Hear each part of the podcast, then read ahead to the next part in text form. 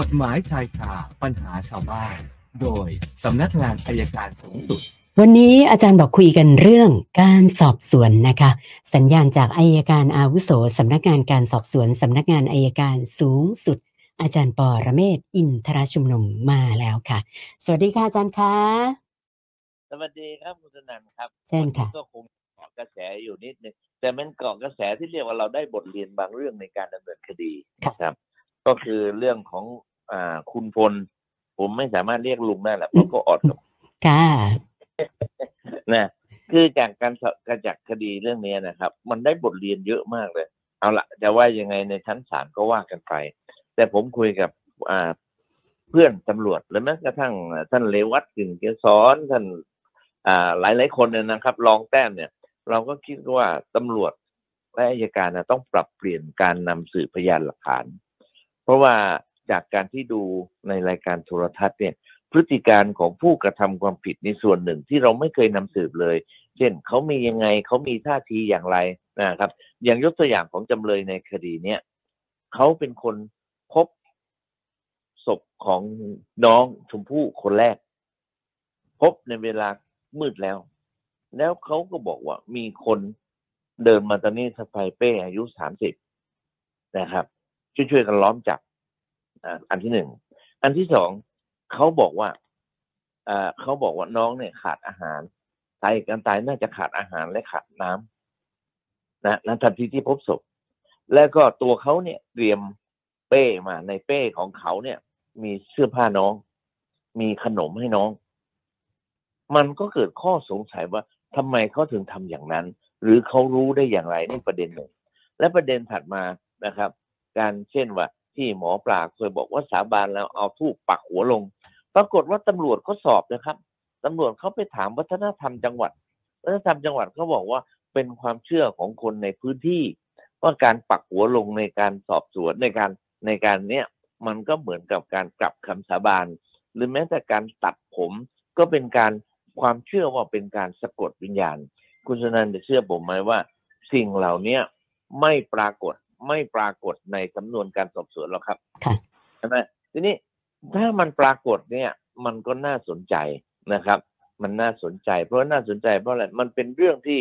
ทำให้คนคิดได้ว่าสิ่งที่เขาให้การมันถูกหรือผิดนะครับหรือแม้แต่ว่าที่ข้อเที่จริงปรากฏว่าตำรวจรู้หมดเลยตำรวจที่เขาสงสัยเนี่ยเนื่องจากว่าช่วงตั้งแต่วันที่สิบเอ็ดสิบสองเนี่ย คุณพลเนี่ยเขาขับรถไปไหนเนี่ยปกติเขาเปิดแอร์ก็ปิดกระจก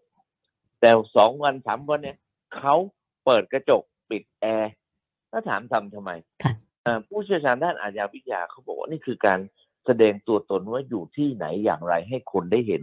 เห็นไหมครับ เรื่องพวกเนี้ยมันก็เป็นเรื่องที่ที่บอกว่าเราน่าสนใจในนี้การสืบพยานในศาลเนี่ย หลักของศาลเนี่ยเขามีอย่างนี้ครับ มันไม่จำเป็นต้องมีประจักษ์พยานคำว่าประจักษ์พยานหรือพยานแวดล้อมเนี่ย คือการรับฟังน้ำหนักพยานว่าเชื่อถือได้เพียงใด แต่การที่ศาลจะลงโทษใครสักคนนึงศาลเขาจะบอกว่าอย่าพิพากษาจนกว่าจะเชื่อว่าจำเลยเป็นผู้กระทำความผิดทีนี้ไอ้การที่ให้คนเชื่อเนี่ย มันก็คงไม่ใช่แค่ปากคำของคน แต่พฤติการของคนทั้งแต่ก่อนเกิดเหตุ หรือหลังเกิดเหตุ หรือแม้กระทั่งขณะเราตอนนี้เราสนใจขณะเกิดเหตุนะครับ อย่างพนักงานสวนคนหนึ่งเขาพูดผมก็ว่าน่าสนใจ ผมก็เรียนรู้ถอดบทเรียนเพื่อไปสอนตำรวจต่อไปสอนนายการด้วยเขาบอกว่าไอ้มูลเหตุจูงใจที่เถียงว่ามันมีมูลเหตุจูงใจอะไรที่จะต้องไปทำร้ายเด็กหรือทำให้เด็กเสียชีวิตตำรวจพนักงานสวนคนหนึ่งเขาก็บอกได้ไปคุยกับนักจิตวิทยาแล้วผู้เชี่ยวชาญแล้วเขาบอกว่าถ้าคนคนนั้นน่ะอารมณ์ร้อนนะครับ อารมณ์ร้อน แล้วควบคุมเด็กไม่ได้เนี่ยจะโมโหเด็กเหมือนกับที่พี่เลี้ยงเด็กทำร้ายเด็ก หรือเหมือนกับที่ครูชอบตีเด็ก เออ แล้วก็ถามว่า แล้วเขาเป็นอารมณ์ร้อนไหมร้อนไม่ร้อนก็ชกนักข่าวใช่ไหมคุณสุนันท์ฟังงี้แล้วดูพฤติการคนออกใช่ไหมครับค่ะมันก็ควรเป็นส่วนหนึ่งของพยานหลักฐานในชั้นศาลแต่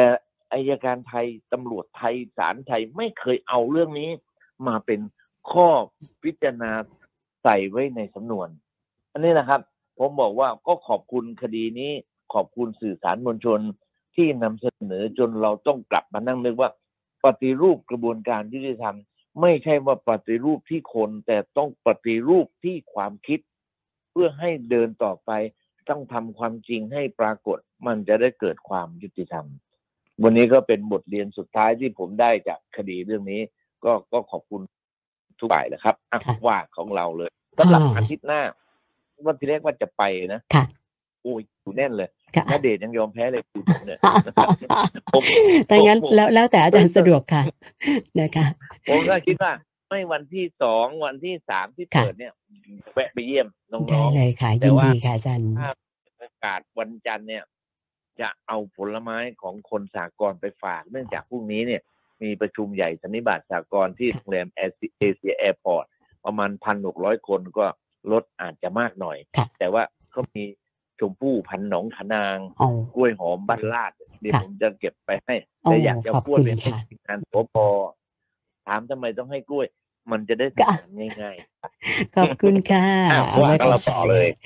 ท่านแรกเนี่ยก็สอบถามมาเรื่องเดียวกับที่อาจารย์พูดถึงนะคะ หรือว่าเป็นอีกมุมหนึ่งคือเขาบอกว่าเขาติดตามดูข่าวหลังจากศาลตัดสินคดีลุงพลแล้วเนี่ยนะคะอาจารย์ ก็ครับยังมีคนอีกกลุ่มหนึ่งนะคะ ที่มีการจัดพิธีอะไรต่ออะไรกันมากมายนะคะเขาเลยสอบถามความคิดเห็นอาจารย์ว่า คือมันมันสะท้อนอะไรในสังคมไทยเราบ้างเหรอคะอาจารย์เรื่องแบบเนี้ยค่ะๆมันมันผิดพลาดมาตลอดสังคมไทยเนี่ยพลาดตั้งตั้งแต่เอาเสียแป้งเป็นวีรบุรุษเนี่ย ชื่นชมกับสมรักในกรณีที่มีความมัวหมองนะครับ แล้วเรื่องนี้ก็สร้างจนเดี๋ยวนี้ในคดีของคุณพลเนี่ย เดี๋ยวนี้ก็ใส่สูตรใช่ไหมล่ะค่ะคุณสุนันท์เห็นไหมอ่าเมื่อใช่ก่อนค่ะใส่สูตรผ้าเลขาวม้ายผ้าหัวอืมเดี๋ยวนี้นะใส่สูตรปักเข็ม แสดงความจงรักภักดีเขาเปลี่ยนไปแล้ว แล้วทีนี้คนที่ทำอย่างนั้น เพราะ YouTube มันการสื่อสารเนี่ย YouTube มันได้ตังค์ไงค่ะนะครับ คนดูวิวมากเขาก็ได้สูกแทรกโฆษณาเขาก็ได้เงิน คนที่มีรายได้กับตรงนี้ก็ต้องทำต่อไปค่ะแล้วบางเอิญเพราะศาลมีคำวินิจฉัยว่าอ่าอ่ามีข้อมีข้อมีความเห็นแย้ง ความเห็นผมเนี่ยเรื่องความเห็นแย้งของศาลเนี่ย ผมก็ไม่ได้ขัดข้องอะไรแย้งค่ะแต่เหมือนกับว่าในขณะเนี้ยทุกฝ่ายพอใจนะครับ จะเป็นเหตุเพราะอะไรไม่รู้ที่ลงโทษก็พอใจไอ้ที่ความเห็นแย้งก็พอใจเพ ราะงั้นมันยังสลายขั้วไม่ได้ เขาก็ต้องเดินของเขาต่อไปอย่างนั้น เพียงแต่ว่าที่เขาให้สัมภาษณ์ที่คุณพลให้สัมภาษณ์ต้องหาพยานหลักฐานมาโต้แย้ง ไม่มีสิทธิ์ที่จะหาพยานหลักฐานแล้วครับค่ะนะซึ่งปลายทางจริงๆเนี่ยก็ก็น่าจะใช้เวลาอีกไม่นานใช่ไหมคะอาจารย์ ก็ถ้าอุทธรณ์ถ้าศาลอุทธรณ์เนี่ยก็ไม่เกินปี แล้วถ้าจะสู้กันชั้นฎีกาอีกเนี่ย ก็อีกปีหนึ่งก็คงไม่เกินสองปีครับท่านต่อไปคุณ ธนิตนะคะบอกว่าเขาเนี่ยจะต้องขายฝากที่ดินแปลงหนึ่งนะคะ ทีนี้วันก่อนได้ฟังจากอาจารย์บอกว่า ขายฝากไม่มีการจ่ายดอกเบี้ย แต่ว่าในทุนที่เขาเจอที่จะรับขายฝากเนี่ยนะคะ ก็ยังยืนยันว่าจะให้ชำระดอกเบี้ยทุกเดือนนะคะเขาก็เลยสอบถามมาว่าแล้วแล้วอย่างเงี้ยผลทางกฎหมายมันจะเป็นยังไงล่ะคะอาจารย์ผลทางกฎหมาย แม้จะแม้จะเขียนว่าชื่อสัญญาขายฝาก แต่พฤติกรรมเป็นสัญญาจำนอง เราก็สู้จำนอง ซึ่งผมตอนอยู่ที่สำเนเนติบัณฑิตนะครับ และไปอยู่เป็นเป็นทำทำงานช่วยเหลือทางกฎหมาย ก็มีแบบเนี้ยค่ะคือมีในายทุนคนหนึ่งไปให้คุณลำยองกับคุณลำไยสองพี่น้อง กู้เงินแล้วก็บอกว่าเอาสัญญาเนี่ยมาจำนองแต่จริง ๆ แล้วไปจดเป็นขายฝาก โดยที่ไม่รู้ไงแต่เขาไม่รู้อะคือเขาอ่านหนังสือไม่ได้ครับไปเขานึกว่าขายขายจำนอง แต่ปรากฏว่าจริง ๆ แล้วในทุนจดเป็นขายฝาก ต่อมาอีกสองปีต่อมาเขาฟ้องขับไล่ ผมก็ส่งทนายของเนติบัณฑิตที่จะพาไปสู้คดี ว่าคดีนี้มันไม่ใช่ขายฝากมันเป็นสัญญาจำนอง แม้ตัวสัญญาทำนิติกรรมเป็นขายฝากแต่ที่สุดศาลจังหวัดอ่าการจนบุรีก็ตัดสินว่าเป็นสัญญาจำนอง ค่ะ แล้วเขาก็ไม่สู้คดีต่อไป เพราะเพราะมันสู้ไม่ คือขายฝากเนี่ยนะครับ จะเรียกดอกเบี้ยระหว่างทางไม่ได้ แต่มีสิทธิ์ที่จะตอนไถ่ถอนคืนเนี่ยบวกได้ค่ะแต่บวกได้ก็ไม่เกินร้อยละสิบห้าสมมติผมจำนองที่ดินไว้กับขายฝากกับคุณสุนันท์ไว้หนึ่งล้านนะครับหนึ่งล้านกำหนดจ่ายกำหนดไถ่ถอนหนึ่งปี ให้ผมซื้อคืนได้ภายในหนึ่งปีค่ะคุณสุนันท์บอกว่าตอนที่ผมมาซื้อคืนเนี่ยต้องหนึ่งล้านบวกสิบห้าเปอร์เซ็นของหนึ่งล้านหรือหนึ่งล้านหนึ่งแสนห้าหมื่น อันนั้นใช้ได้ครับค่ะไม่จะคิดเท่าอัตราดอกเบี้ยแต่เสียครั้งเดียว แต่ถ้าเสียระหว่างทางเนี่ยก็แสดงว่าเอาทรัพย์สินนั้นไปเป็นประกันหนี้ไม่เป็นไรครับ ถ้าจะจ่ายดอกเบี้ยรายเดือนก็จ่ายไปสุดท้ายมัน ถึงการถ่ายถอนมันก็จะกลายเป็นจำนองเขาจะบังคับขายฝากไม่ได้ครับ ค่ะ ส่วนท่านต่อไปอันนี้เป็นเรื่องอุบัติเหตุนะคะ คุณจำนงค่ะขับรถแท็กซี่แล้วโดนจักรยานยนต์ ชนด้านข้างได้รับความเสียหายนะคะ เอาไปให้ช่างซ่อมประเมินราคา ปรากฏว่าเขาตีมา 18,500 บาท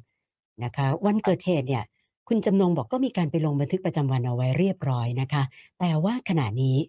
คู่กรณีทำตัวแบบติดต่อไม่ได้ซะแล้วค่ะอาจารย์ครับแล้วสิ่งที่เขาได้รับคำแนะนำจากคนอื่นมาก็คือว่า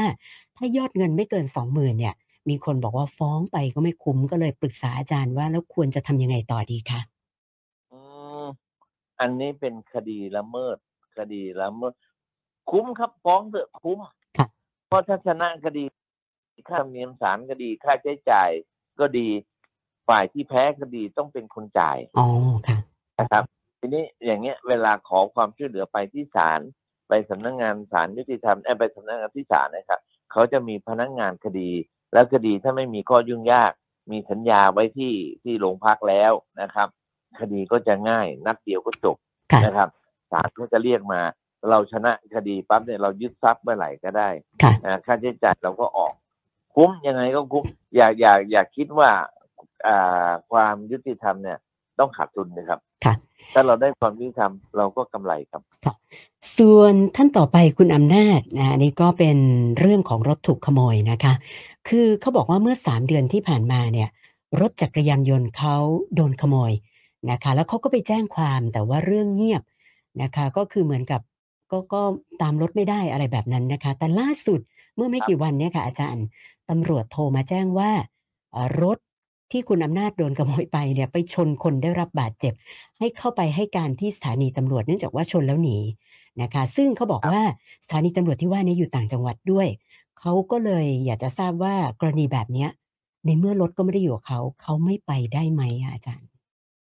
เออ ผมว่าไปดีกว่าค่ะ ไม่ไปเนี่ย วันเนี้ยคุณนั่นจะได้รถคืนแล้วนะค่ะจะได้รถคืนแล้วแต่ว่าสเพราะภาพแสไหดนงว่ายังไม่รู้แล้วรู้ว่ารถนะแถวไหนใช่ไหมครับ ทีนี้ วิธีการก็คือเขามีเบอร์โทรศัพท์มาบอกไหมถ้ามีเบอร์โทรศัพท์ก็โทรคุยกับพนักงานสอบสวนก่อนค่ะว่าจะไปยังไงผมอยู่ไกลใช่ไหมจะให้ทำยังไง ให้เขาส่งประเด็นมาสอบที่กรุงเทพได้ไหมถ้าเราอยู่กรุงเทพตำรวจเขาก็ส่งประเด็นได้นะครับค่ะถ้าเราบอกเราไม่สะดวกเดินทาง ให้เขียนคำถามมาแล้วส่งมาให้ตำรวจเราอยู่ในพื้นที่ไหน ก็ให้เขาส่งมาที่โรงพักนั้น แล้วเราไปที่โรงพักนั้นค่ะทีนี้ที่บอกว่า ต้องให้การกับตำรวจหนึ่งเป็นพลเมืองดีให้การเป็นพยาน เราไม่เกี่ยวข้องไม่ต้องกลัวว่าจะผิด แต่สิ่งที่ผมว่าท่านจะได้รับก็คือว่า เดี๋ยวเขาจะดูกล้องวงจรปิดอย่างน้อยเราก็จะรู้ว่ารถเราที่ถูกขโมยไปอยู่ที่ไหนค่ะอาจจะรถคืนครับ ค่ะค่ะ อาจารย์คะแล้วก็ถามเพิ่มมาอีกนิดหนึ่งนะคะว่า สมมุติถ้าเราไม่สะดวกไปจริง ๆ เนี่ย เรามอบอำนาจให้คนอื่นไปแทนได้หรือเปล่าคะเนี่ย อืม การให้ปากคำเนี่ยมอบหน้าไปได้ อ๋อ ค่ะ หรือไม่อะ เอาง่ายกว่านั้นนะ ก็จะผมบอกให้เขาส่งประเด็นมาแล้วครัเราบให้เขาถามมาก่อนแล้วเราเขียนคำตอบไปให้เขาก็ได้ ค่ะ นะครัคะบคือทราบทราบว่าเดี๋ยวนี้กระบวนการพิจารณาคดีของศาลเนี่ยเขามีแบบให้ปากคำกันออนไลน์ด้วยตำรวจไม่แน่ใจมีหรือยังคะอาจารย์ ของศาลมีแล้วครับ ของศาลอ๋อดีแต่ตำรวจมีหรือยังไม่แน่ใจนะ มันโลกมันเปลี่ยนแล้วมันต้องพัฒนานะครับค่ะทีนี้ของสอบสวนมันจะเสียอยู่อย่างนึงว่าเขาไม่สามารถจะมีอุปกรณ์ในการบันทึกอ๋อนะครับ แต่ค่ะถ้าส่วนของศาลเนี่ยเขาพยายามทำอย่างศาลฎีกาแผนกคดียานักการเมืองเนี่ยศาลเขาไม่จดเลยนะครับค่ะเขาไม่จดเลยนะใช้เขาถามเทปค่ะบันทึกเทปอันนั้นน่ะ ทุกคนก็ต้องยอมรับทีนี้ของตำรวจเนี่ยผมแนะนำว่าโทรคุยกับเขาแล้วบอกประเด็นที่เขาจะถามบอกมาที่เราเนี่ย แล้วก็ให้เขาส่ง ประเด็นคำถามเนี่ย ให้พนักงานสอบสวนในโรงพักท้องที่ที่เราอยู่ส่งประเด็นมา แล้วนัดกันแล้วเราก็ไปให้การก็แป๊บเดียวครับค่ะ ส่วนท่านต่อไปคุณสมชาย อันนี้ก็เรื่องค่าส่วนกลางค่ะอาจารย์ คือเขาบอกว่าเขาเนี่ยซื้อบ้านในโครงการแห่งหนึ่ง ก็มีการเรียกเก็บค่าส่วนกลางนะซึ่งก็ระบุว่าเป็นค่าฟิตเนสค่าขยะค่าสระว่ายน้ำค่าบำรุงสวนสาธารณะค่าไฟฟ้าส่วนกลางอะไรหลาย ๆ อย่างนะคะนะซึ่งเขาบอกปีแรกเนี่ยเขาเขาจ่ายเต็มตามปกติ แต่ปีนี้เริ่มลังเลค่ะอาจารย์ คือเขาบอกว่า อย่างฟิตเนสเขาก็ไม่เคยเข้าสระว่ายน้ำเขาก็ไม่เคยใช้บริการ เขาก็เลยสอบถามว่าตามหลักการกฎหมายเนี่ยค่าส่วนกลางไอ้ส่วนที่เราไม่ได้ใช้จริง ๆ เนี่ยทางนิติบุคคลเขาออกให้เราได้ไหมคะอาจารย์ มันจริง ๆ แล้วค่าส่วนกลางเนี่ยคือค่าเป็นคล้ายๆ เป็นสมาชิกรวมทั้งหมด เรามีสิทธิ์ที่จะใช้เขาคงตัดไม่ได้หรอกครับเพียงแต่เราไม่ได้ใช้ อะเรามีสิทธิ์แต่เราไม่ได้ใช้ ผมก็แนะนำว่าไปใช้ให้มันเต็มสิทธิ์ดีกว่าครับนะคือมันเป็นการบริหารจัดการของชุมชนของส่วนรวมนะครับค่ะเขาไม่ได้แยก ถ้าสมมุติว่าค่าฟิตเนสเขาค่าสระว่ายน้ำเขาไปแล้วเขามีการคิดต่างหากอันนั้นน่ะค่ะ เราไม่ไปก็ก็ก็ไม่ต้องจ่าย แต่ทีนี้ผมเข้าใจว่าสมาชิกในหมู่บ้านน่ะทุกคนมีสิทธิ์ลงเล่นโดยไม่ต้องเสียค่าใช้จ่าย ถ้าอย่างนั้นเนี่ย ก็คงตัดไม่ได้ครับ ค่ะ ส่วนคุณทาราเมื่อไม่กี่วันที่ผ่านมานะคะ มีจดหมายจากไฟนั้นนะมาทวงถามเรื่องอค่าค่าเช่าซื้อรถยนต์นะคะ หลังจากที่รถโดนยึดไปแล้วนะคะ แล้วก็ไฟนนซ์ขายรถนะคะแล้วก็เรียกส่วนต่างมา ทีนี้คุณทาราบอกว่าคุณพ่อเนี่ยเสียชีวิตไปแล้วก่อนหน้านี้มรดกที่มีก็คือที่ดินนะคะซึ่งเป็นดิน ในบรรดาลูกๆหมดเรียบร้อยแล้วนะคะเขาก็เลยสอบถามว่าแล้วอย่างเงี้ยเราจะต้องรับผิดชอบใช้หนี้ไฟแนนซ์ไหมคะอาจารย์คุณพ่อเสียชีวิตไปนานหรือยังครับ อืม อันนี้ไม่ได้บอกนะคะ ถ้าเกินปีไม่ไม่ไม่ต้องจ่ายสมมติถ้าไม่เกินล่ะคะอาจารย์ต้องดูข้อเท็จจริงนิดนึงค่ะทีนี้ฝากบอกไปถึงเอ่อผู้ที่เช่าซื้อรถยนต์ เมื่อวานเมื่อวานผมเอ่อได้ไปคุยกับท่านประธานที่ปรึกษานายกรัฐมนตรีท่านกิตติรัตน์ ณ ระนอง ท่านบอกว่าสถานการณ์ไฟแนนซ์ณเวลานี้รถที่ถูกยึดมาแล้วเนี่ยนะครับ ณ เวลานี้ทั่วประเทศเจ็ดแสนคัน โอ้โห และจะรอยึดที่กำลังงวดที่สองถูกงวดที่สามอีกสามแสนคัน โอ้โหนะ แล้วราคาก็ตกด้วยประมาณใช่ไหมคะทีนี้ครับ รถไฟแนนซ์นี่แหละ ทีค่ะนี้ท่านประธานท่านประธานกิติรัตน์เนี่ยกำลังจะเจรจากับไฟแนนซ์ว่าคุณยึดรถเข้ามาในสถานการณ์อย่างเงี้ยค่ะเขาก็ไม่มีทางทำมาหากินอืมปล่อยให้รถไปก่อนได้ไหมค่ะแล้วก็ค่อยตกลงจากหนี้ไฟแนนซ์มาทำใหม่เป็นหนี้ก้อนเดียวนะครับ แล้วผ่อนชำระให้เขาเอารถไปใช้ทำมาหากินแล้วชำระหนี้ได้ค่ะนี่คือปัญหาใหญ่ของประเทศนะครับ เพราะไฟแนนซ์เนี่ยเอาเปรียบชาวบ้านท่านท่านกิติรัตน์บอกกำลังคุย ทั้งธนาคารก็กำลังคุยกันอยู่ เพื่อแก้หนี้สินภาคประชาชน ผมก็มีโอกาสเสนอไปทำงานกับท่าน ท่านก็บอกเนี่ยเราจะแก้กัน ว่าอย่าเพิ่งยึดได้ไหมหรือเหมือนคนที่เป็นบัตรเครดิตเมื่อวานที่ผมจำได้มีคนถามเรื่องบัตรเครดิต ท่านที่เป็นหนี้บัตรเครดิตไม่ต้องตกใจนะครับ เข้าเข้าเขาเรียกเข้าโครงการช่วยเหลือลูกหนี้เนี่ยเข้าไป แล้วก็ ไปปรับหนี้ใหม่เป็นผ่อนระยะยาวค่ะแล้วให้ดอกเบี้ยลดลง เพราะตอนนี้คนไทยเป็นหนี้หมด แต่เราถามว่าทำยังไง เพราะเพราะดอกเบี้ยทำให้คนจน เพราะยึดทรัพย์ก็ทำให้เขาไม่มีที่อยู่ที่กินค่ะท่านท่านกิติรัตน์ก็บอกว่าตั้งแต่ปีหน้าเนี่ยต้องคิดกันใหม่ แล้วจะสตาร์ทอัพในเรื่องของหนี้ของสมาชิกสากลเนี่ยเดือนมกราแล้วภายในเดือนมีนาเนี่ยห นี้ทุกระทั้งระบบจะต้องแก้ไขหมดครับส่วนท่านสุดท้ายคุณโคสิตนะคะ อันนี้ก็กู้เงินผ่านแอป ธนาคารแห่งหนึ่งนะคะ หลังจากที่กู้มาแล้วก็ต้องเริ่มผ่อนชำระเนี่ยนะคะ ปรากฏว่าเขาก็ป่วยนะคะทำให้ไม่สามารถที่จะผ่อนชำระได้นะคะ จนท้ายสุดปรากฏว่าทางธนาคารเนี่ยก็คือขายหนี้ ให้กับบริษัทที่รับซื้อหนี้เสียนะคะนะล่าสุดเนี่ยบริษัทรับซื้อหนี้เขาโทรมาบอกว่าเอ่อถ้าจะชำระเนี่ยนะคะนะจะจะมาผ่อนชำระเป็นรายงวดเนี่ยเขาบอกว่าไม่ได้ คุณต้องจ่ายก้อนเดียวจบ แต่ถ้าอยากผ่อนชำระรอขึ้นศาลแล้วไปตกลงกันที่ศาลนะคะอืมก็เลยสอบถามมาว่าอย่างนี้รอขึ้นศาลดีไหมคะอาจารย์ ดีกว่าครับ ดีกว่านะที่ได้ บางทีหนี้เหล่านี้จะเป็นอย่างที่ท่านกิติรัตน์พูด ก็ต้องแก้กันใหม่ทั้งระบบไฟแนนซ์ในทุนรับซื้อหนี่ก็ควรจะอยู่ได้ค่ะแต่ก็ต้องไม่ให้ประชาชนเดือดร้อนจนไม่มีที่กิน ไม่มีที่ทำมาหากิน เพราะถ้าเขาไม่มีกินไม่ทำมาหากินนายทุนทั้งหลายก็จะไม่ได้เงิน นี่คือความคิดของรัฐบาลว่าต้องให้มันอยู่ด้วยกันปัจจุบันต้องให้เขาอยู่ได้ ส่วนอนาคตเดี๋ยวค่อยสร้างกันใหม่ครับอาจารย์ครับรอให้ฟ้องมาเลยไม่เป็นไรค่ะ ฟ้องมาก็ไปศาลแต่ค่ะฟ้องมาไปศาลนะต้องไปต้องไปนะ อาจารย์ครัคะบแต่มันมีประเด็นที่เขาวิตกกังวลอยู่อย่างก็คือว่า ถ้ารอให้แบบเขาฟ้องเนี่ยนะคะ มันจะต้องมีไอ้เรื่องค่าติดตามทวงถามนะคะ ซึ่งเมื่อก่อนเนี่ยเขาคิดครั้งละ200 บาท แต่ปรากฏว่าช่วงที่ผ่านมาเนี่ยนะคะ คุณโคสิตเนี่ยโดนทวงถามทางโทรศัพท์บ่อยมากไม่รู้เขาบวกไปค่าติดตามทวงถามเนี่ยคือเท่าไหร่แล้ว ใช่นะครับโทรศัพท์บวกไม่ได้ต้องเป็นลายลักษณ์อักษร ต้องมีเอกสารทวงเป็นลายลักษณ์อักษรค่ะ ต้องต้องออกมาเป็นจดหมายเท่านั้นที่จะคิดได้ใช่ไหมฮะอ่าอ่าอืมเย็นๆนะครับเย็นๆอย่าไปตกใจอย่าไปสนใจมัน คือถ้าโดนฟ้องเมื่อไหร่แล้วไม่มีอะไรก็สวพยังเป็นที่พึ่งอยู่ เอาเอกสารมานั่งดูกันก็ได้ไม่ได้มีอะไรค่ะนะครับค่ะแล้ววันนี้เติมมา7คำถามรวมกับของเดิมก็เป็น1,323คำถามแล้วค่ะ โอเคครับ ผมจองไว้ก่อนนะ ไม่สองก็สามเดี๋ยวจะ confirm อีกที ได้เลยค่ะอาจารย์ แต่วันจันทร์เนี่ยจะแวะเอากล้วยไปไปให้ค่ะจะได้ทำงานง่ายโอเคครับ วันนี้ขออนุญาตแค่นี้ฮะ สวัสดีครับ ขอบคุณค่ะ สวัสดีค่ะ อาจารย์ปอระเมศวร์อินทระชุมนุมค่ะ กฎหมายชายคาปัญหาชาวบ้าน โดยสำนักงานอัยการสูงสุด